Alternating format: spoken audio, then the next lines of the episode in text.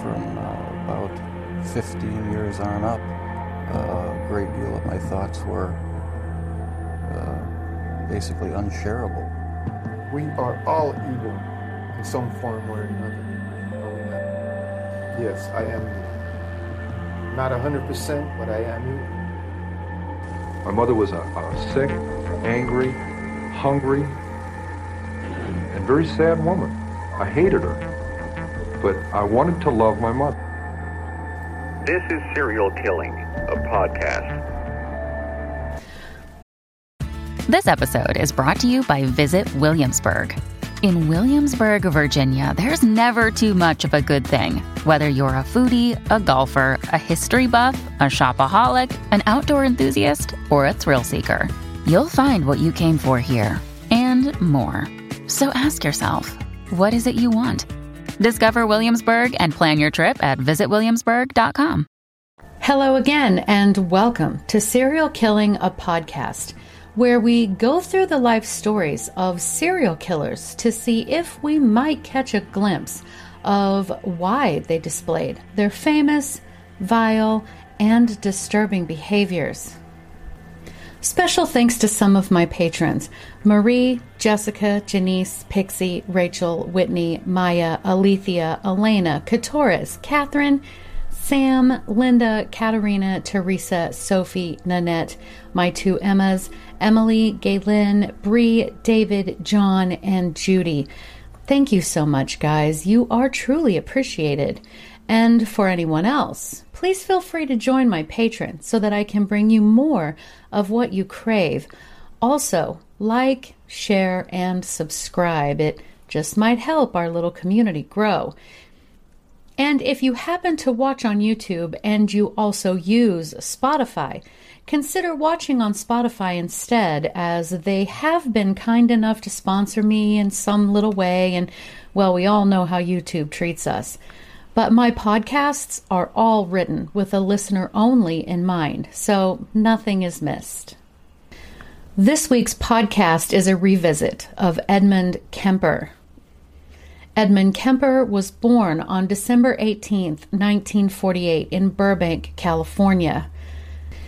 For now, let's skip the history of the world during that time. We've gone over it several times, not to mention we are going to be talking about the Edmund Kemper. So let's just begin. It is hard for me to accurately express just how important Edmund is to me.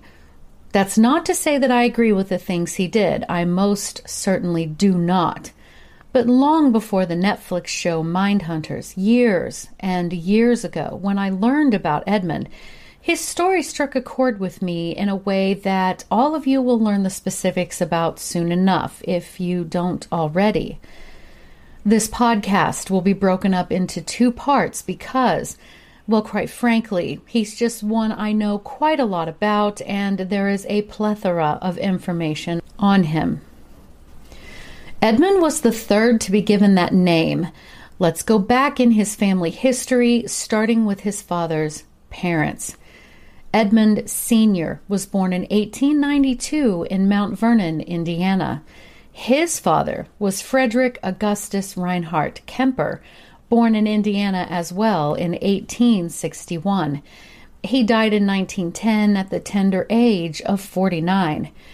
Edmund Sr.'s mother was Bertha Anna Haas Kemper, born in 1863, also in Indiana, though her parents were from Germany. The two married in 1884. Edmund Sr. was the third out of six brothers. Some of these brothers continued their lives in Indiana, but others moved down into Tennessee and Missouri. At some point after his father died, Edmund Sr. moved out to California and was farming. Maud Matilda Huey was born in 1897 in Topeka, Kansas.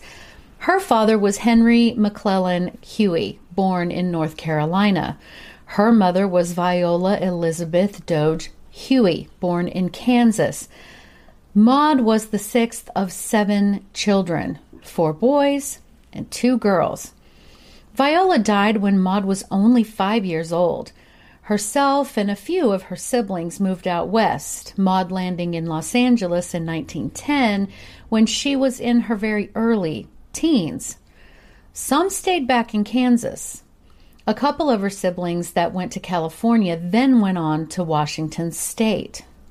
Now, I couldn't seem to find out exactly how they met, but they did marry in Los Angeles, California in 1914 when Edmund Sr was 22 years old and Maud was 17, which was perfectly typical for the times. Edmund Sr. enlisted in the Army in 1917 and served during World War I. After, he worked as an electrician for the California State Division of Highways. Maud was a painter, and you can actually find pictures of her paintings online if you search there was definitely talent there. She signed her paintings Huey Kemper. She also wrote children's books as well, and she was described as highly intelligent with a strong mind and personality to boot.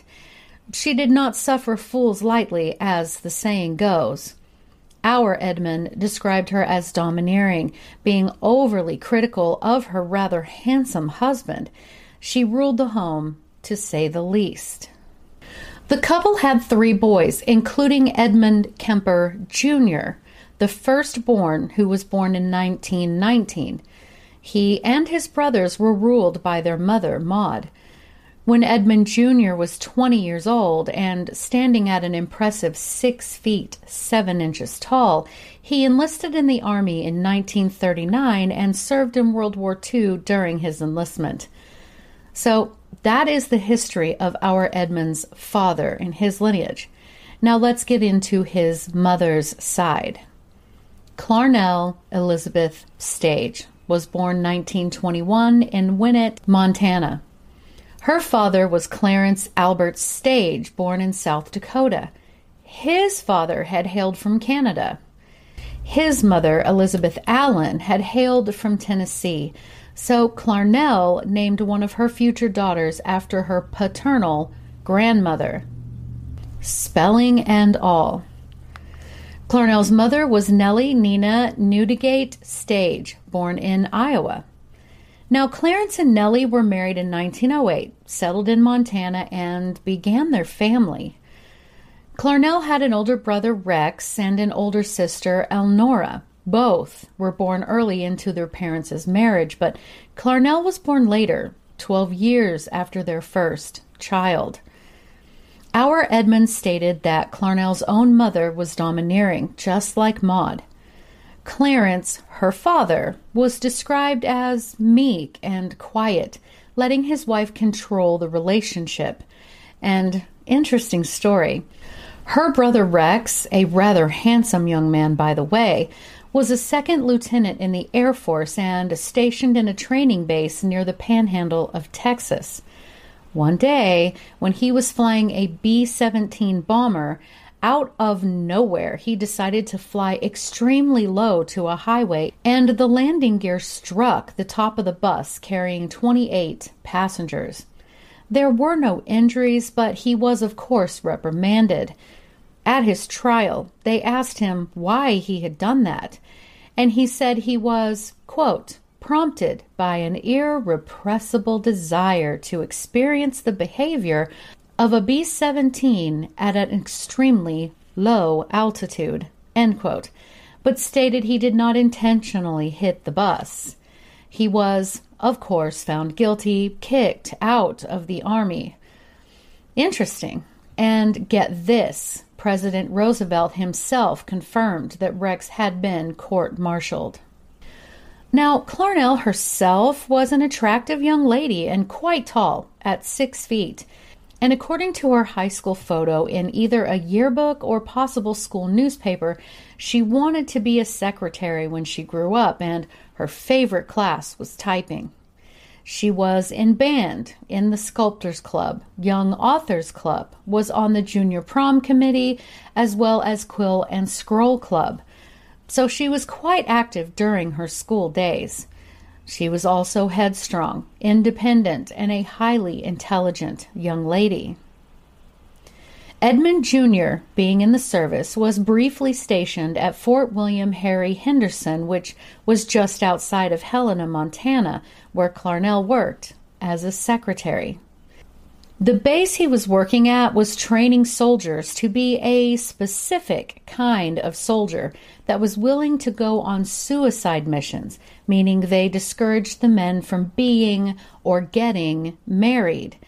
But when Edmund Jr. and Clarnell met, the attraction was strong, and they quietly got married on November 26, 1942, in Great Falls, Montana. So the couple had their first daughter in 1943 while Edmund Jr. was still serving his country, working with the government testing atomic bombs in the Pacific Proving Grounds. But once the war was over, he took his wife and daughter and moved to Burbank, California, which is a city north and a bit west of Los Angeles, but still very much a part of that whole area. Edmund Jr. found work as an electrician and provided a pretty comfortable living for his wife and daughter. Edmund III was born 1948, weighing 13 pounds at birth. From now on, to save on some confusion, I will refer to our Edmund as simply Ed, which is what he goes by.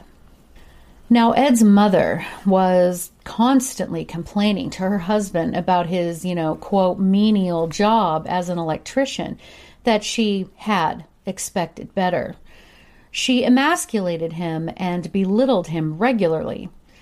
She had always felt she wanted a strong man, physically and mentally. And while Edmund was strong physically, he just wasn't up to her constant tirades and fighting. Two years after Ed his little sister was born. And by the time Ed was four years old, he was already a head taller than his peers.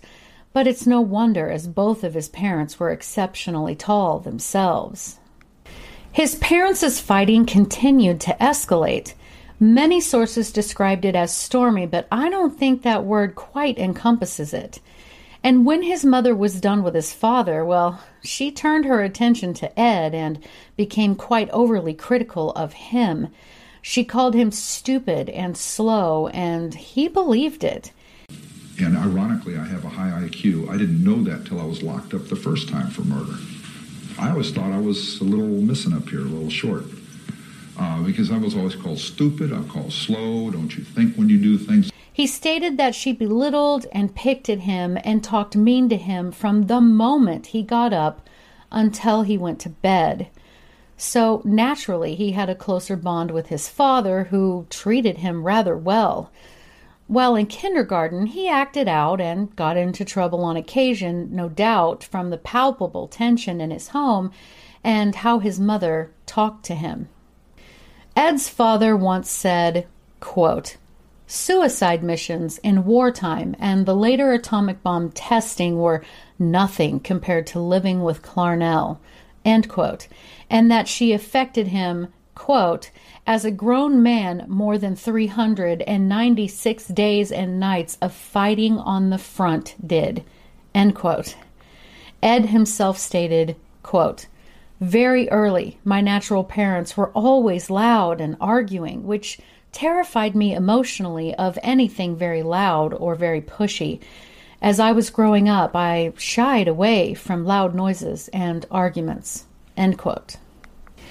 According to EdmundKemperStories.com, and I've put a link in the notes as this is an excellent Kemper source, Ed, quote, also said that when Kemper was eight or nine years of age, the mother forced him to sell newspapers on the street, and that on one occasion the father went out looking for his son after the mother told the boy not to return until he had sold all of his papers. End quote. Um, from my point of view, what I saw was there was a great hole in my life. There was a lot missing from my life, and it didn't necessarily mean feelings. It meant I had walled off this this emptiness in my life. Okay, I had uh, an upbringing that was uh, some have called uh, dysfunctional. Okay, parents divorced when I was young. My mother started drinking heavily. Uh, she was working to raise three kids. We were not being cooperative about it. She drank more. She punished us harder, uh, probably out of desperation. Uh, so s- character sets were being developed at that point rather than me going to Boy Scouts and getting achievement badges as I was finding devious ways to get around the rules of the home. Because the whole home life just I watched it deteriorate from what typical kids on the block were doing to coming home from school that I didn't like anyway. When Ed was eight years old, his parents separated, later divorcing when Ed was in his early teens, and Clarnell took the children and moved back to Montana. Ed was devastated. He didn't want to move away from the home he had always known, away from the father that was at least decent to him, his school, his friends, and he especially didn't want to go to Montana and live with her. At this point, Clarnell was drinking heavily, and the verbal abuse escalated. Ed later stated that she used to smack him in the head frequently or take physical punishments entirely too far. Ed was becoming angry. I got it in the legs. One time I turned around shrieking and she hit me in the mouth, and the little keeper on the clasp flew off, little silver buckle thing. And she smacked me. This thing breaks off on my mouth, right? And she hits me across the face with this belt and says, Shut up. The neighbors are going to think I'm beating you. But I'm looking at her, what? You know? Uh, I'm not supposed to cry out, which is a natural reaction to these great red welts that are going on. So he would escape this stress by becoming interested in things that scared him and fantasizing about hatred because he had no outlet. He developed fantasies about being the last person alive on the earth. And really, haven't we all? Very few people knew me because I'm in that basement and now I'm pulling into myself and now things are getting very morbid in their orientation. I start becoming fascinated with things evolving around death and destruction and evil and all of that. I'm not saying I became a Satan worshiper because I didn't. I was afraid of evil things, afraid of those powers uh, that we all don't understand. And as a little kid, you know, I had a very, very strange orientation to those. I mean, it wasn't rational. In school, his teacher talked about this and how lonely children would feel, but Ed thought that it was an interesting thought, and that became the seed. Everyone is gone, no restrictions, no being yelled at or disciplined. Then it built to people being inanimate and how they couldn't hurt or affect him. Then it went further and further, and at one point he had made the statement to his sister, who had been teasing him about a teacher he liked, that he would have to kill her to kiss her. Now, he meant that she would have to be inanimate and therefore wouldn't react to him kissing her, if that makes sense. He wouldn't have to worry about her reaction. At this point, he didn't literally mean he would have to kill her. Now, the house that they lived in had a basement with no windows, and Ed was terrified of the dark. When it was time to go to bed, he watched his mother and sisters go upstairs while he was forced to go downstairs into that dark basement.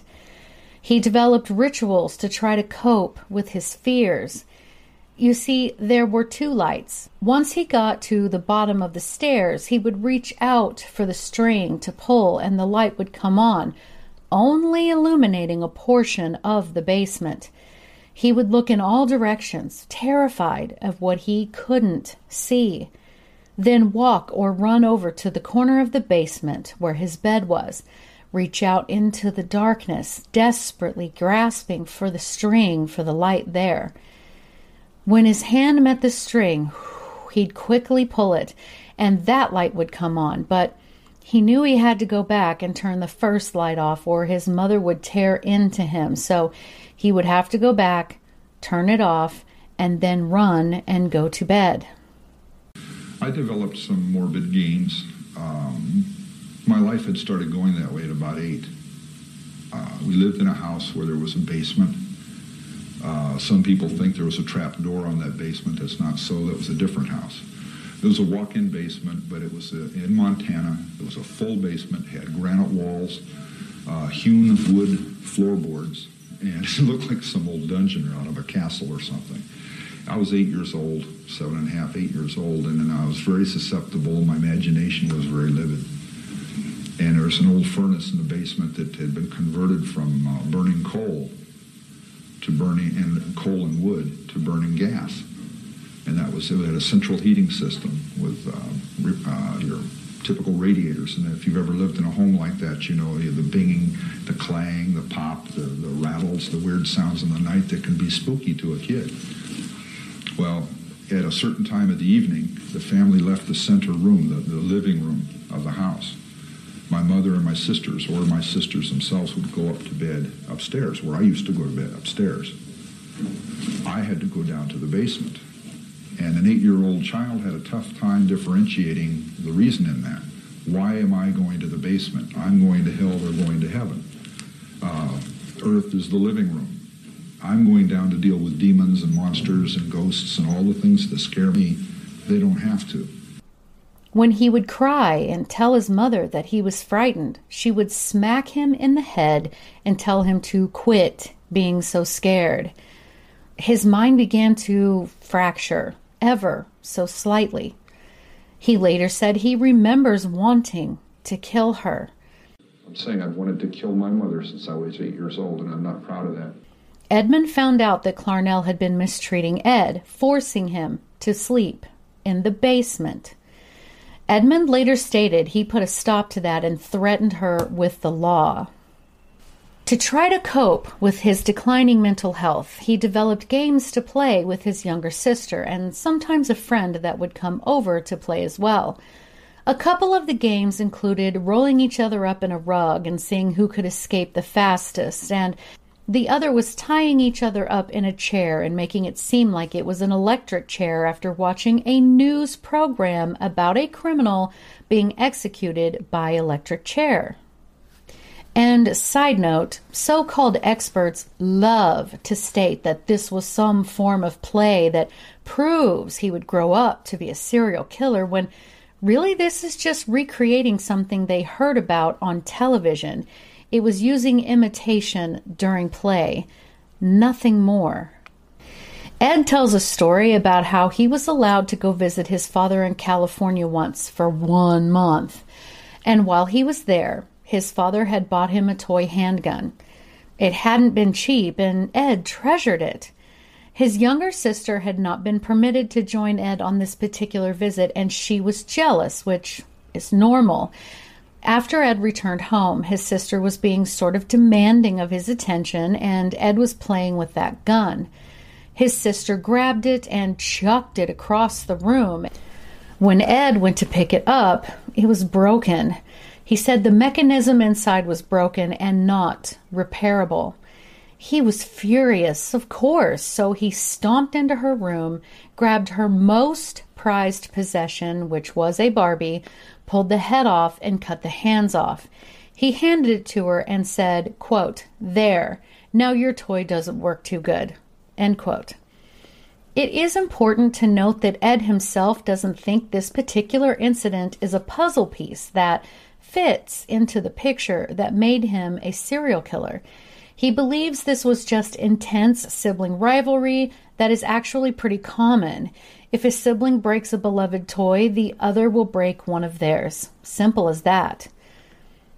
But his mother regularly smacked him around and constantly talked about how horrible men were in front of him. And had had a very strong and violently outspoken position on men. Ed stated that when she, quote, beat the hell out of him, she also demanded he stop crying out in pain. He'd walk around with big red welts on him. Flashbacks. She'd beat me halfway senseless with that belt, trying to impress, and, and terror tactics. Okay, we're going to eat dinner and I'm going to beat your ass afterwards, you know, so I could think about it for a half hour or after some little thing she's doing. And she tried psychological tactics. She tried, uh, I'm going to put you in an orphanage, I'm going to disavow you, and none of that shit worked. He didn't fit the mold of the child she wanted, and she tried to force him into it. But that's not to say that he didn't know something inside of him was unraveling and coming apart. At 10 years old, Ed buried the family cat alive. Once he knew it was dead, he exhumed it, decapitated it, and put its head on a stick. His mother moved him and his sisters again to a new place in Montana, thus having to start completely over at a new school. He hadn't ever been great at making friends, but this move ensured he now wouldn't. The other boys bullied him, and he was fearful of getting into physical fights with them, although he was so much bigger than they were. It is likely the boys picked on him because he was such a tall kid. Regardless, the stress of this and his mother's constant picking at him and hitting him was becoming more than he could handle. His mother remarried quickly to a man named Norman Turnquist in 1962, and Ed's stepfather did make an attempt to bond with the young man.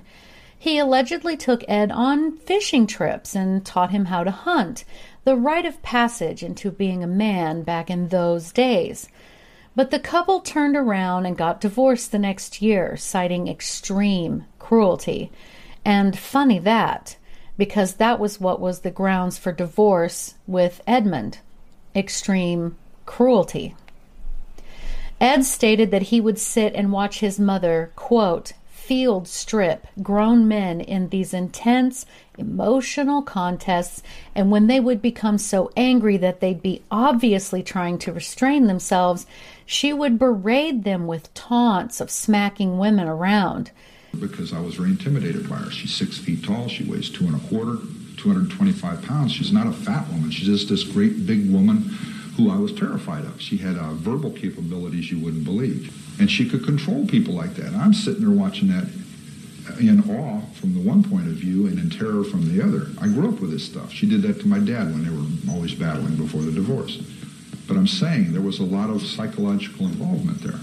Edmund would watch these men get seriously angry, punching walls and whatnot, stomping around. And this is how she treated men. Period. She had done this to Edmund's father, and she regularly practiced this on her own son. But Ed himself would watch her do this and would be both horrified and fascinated simultaneously. When he was 13, Clarnell complaining about what a horrible kid he was and reminded him that she had been forced to lock him in the basement to keep him from raping his sisters, although that would have never happened, and finally sent him to visit his father in Los Angeles. He was thrilled to go. He hated Montana and desperately wanted to be away from his mother. I wanted to be with my father that's a very topical uh, approach to it. I wanted to get away from my mother because I was dreaming, thinking, fantasizing murder all day long. I couldn't get it out of my head. While he was there, he and his stepbrother, as his father had remarried, hung out together and they managed to get along fairly well at that time. Ed stated that his father treated him good, like a little man the way his father wished he had been treated by his own mother, Maud.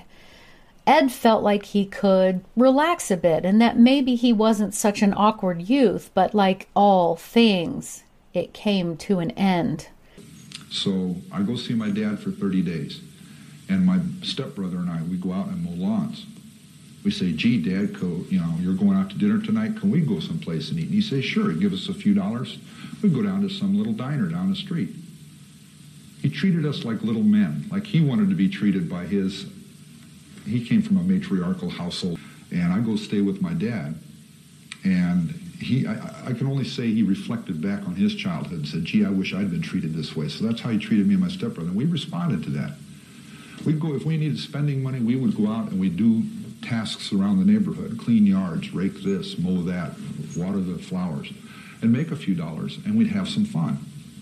Okay, and then um, sometimes he'd ask us to do something. We'd do it because he was always fair with us and kind and he was generous with us. So 30, 30 days of doing this opened up whole new feelings in me that I'd never had before.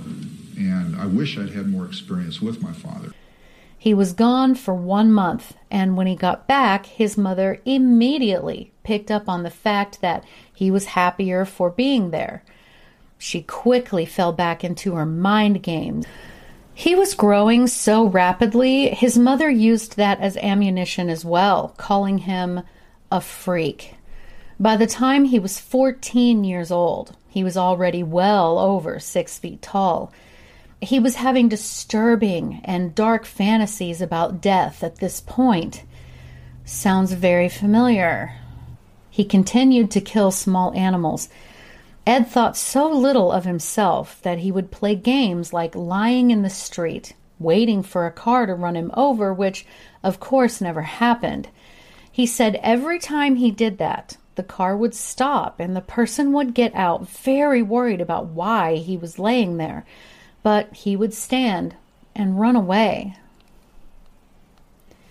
Finally, his mother sent him to live with his father, much to Ed's delight. He was thrilled to get away from his mother. As he started yet another new school, he fell into old habits. He always thought he was dumb because he was called stupid and slow.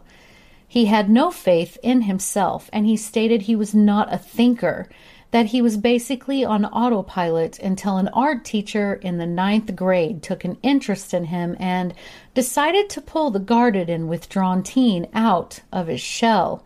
Don't you think when you do things? That was the problem. I wasn't thinking when I did things. I just did by rote, I did by memory, I did by example and I had absolutely no faith in myself at all. I had no interaction going on in my own mind. I was not a thinker. I was not an individual. I had a teacher in the ninth grade who changed all that. He made me think. He would not tolerate my not thinking. He was an art teacher. And it was a devastating experience for me because there were gears in my head that were just rusty and they were barely moving or not at all. And that's when I found out that's what the state of my mind's functioning was. I didn't think. He made me think and he gave me puzzles to work out in school in my class where I had to resolve these to continue on with the class. I had to think. I had to use abstracts. And after that started, that became fascinating to me, so I got more and more involved in thinking and about my surroundings and things like that. But by then I was locked up. He kind of forced him to come out of his mind and fully pay attention. But at home, he was arguing with his stepbrother. His father had a new family now, and Ed felt like it was a competition to get his attention. For the holidays, Ed's father and the family took a trip up to visit Ed's grandparents. Now, Maude and Edmund Sr. lived on an isolated farm in North Fork, California. At that time, Maude, then 66 years old, was writing children's stories as well as still painting. Maude would often paint outside, enjoying the serene views surrounding her farm. She appreciated its isolation that let her work in peace and without disturbances. Once Christmas was over, Ed was told he was going to be staying with his grandparents, that he would not be returning home with his father. Ed stated that he felt like his father abandoned him and that affected him deeply now, Maude noticed that her grandson was, quote, sullen, and she also knew how much he wanted to go back to live with his father. So she told him that if he ever wanted that to happen, he'd better do what she said. So Edmund stated that it was okay at first, you know, things were calm. After all, he wasn't in Montana with his mother and so forth. But as the months went on, his grandmother's decision to try to help him by completely smothering him with psychological discipline was having a negative effect. He had escaped his overbearing mother just to be forced to live with another woman who was nearly as bad. I didn't go there for one thing. I got left there. We went there for Christmas from my father's in LA. We went up to the mountains to stay for Christmas, and I got left behind. I was having friction with my stepbrother and my stepmother. There was problems there. Uh, we were vying for his interests, vying for his love. They were desperate because they're the new family. I'm desperate because I've never had the man of my life. I wanted my father's love. I wanted his approval. I wanted his recognitions. And we all got very greedy and desperate at that time, so we fought each other a lot. And it was a lot of friction, and he couldn't handle that, so he got rid of me. I was old family. I was already failure, so you know I got parked up in the mountains. There was a lot of dressing on it and window dressing and things, but I was up there with them for ten months. Uh, at first, it was okay because it was the calm of being away from Montana. There wasn't the, the hellish stuff. I was going to a good school. Uh, as the months went on, um, the veneer went away. My grandmother had made agreements with me from the gate that she wouldn't get into little humiliating mind games with me like my mother and stepfather had done, right? And I agreed I wouldn't do certain things. And then this mind game stuff started up. She was convinced I wanted to go down the mountain into town, little North Fork, to uh, hang around with kids, rowdies and stuff, and be a juvenile delinquent. So she would never let me go down there on my own. She'd never let me leave the property. And I just, it started simmering, I guess. Started building the, the, the passions and the tension. I started developing the fantasies toward her from my mother, killing her. She would not let him out of her sight, even to hang out with kids his own age. He wasn't even allowed to leave the property. Maude would notice him staring into space, lost in his thoughts, and would become angry and accuse him of doing it on purpose to scare her. The tension built and built, and the fantasies he had had about killing his mother changed over to his grandmother. Now, 15 year old Ed could feel himself getting to that breaking point.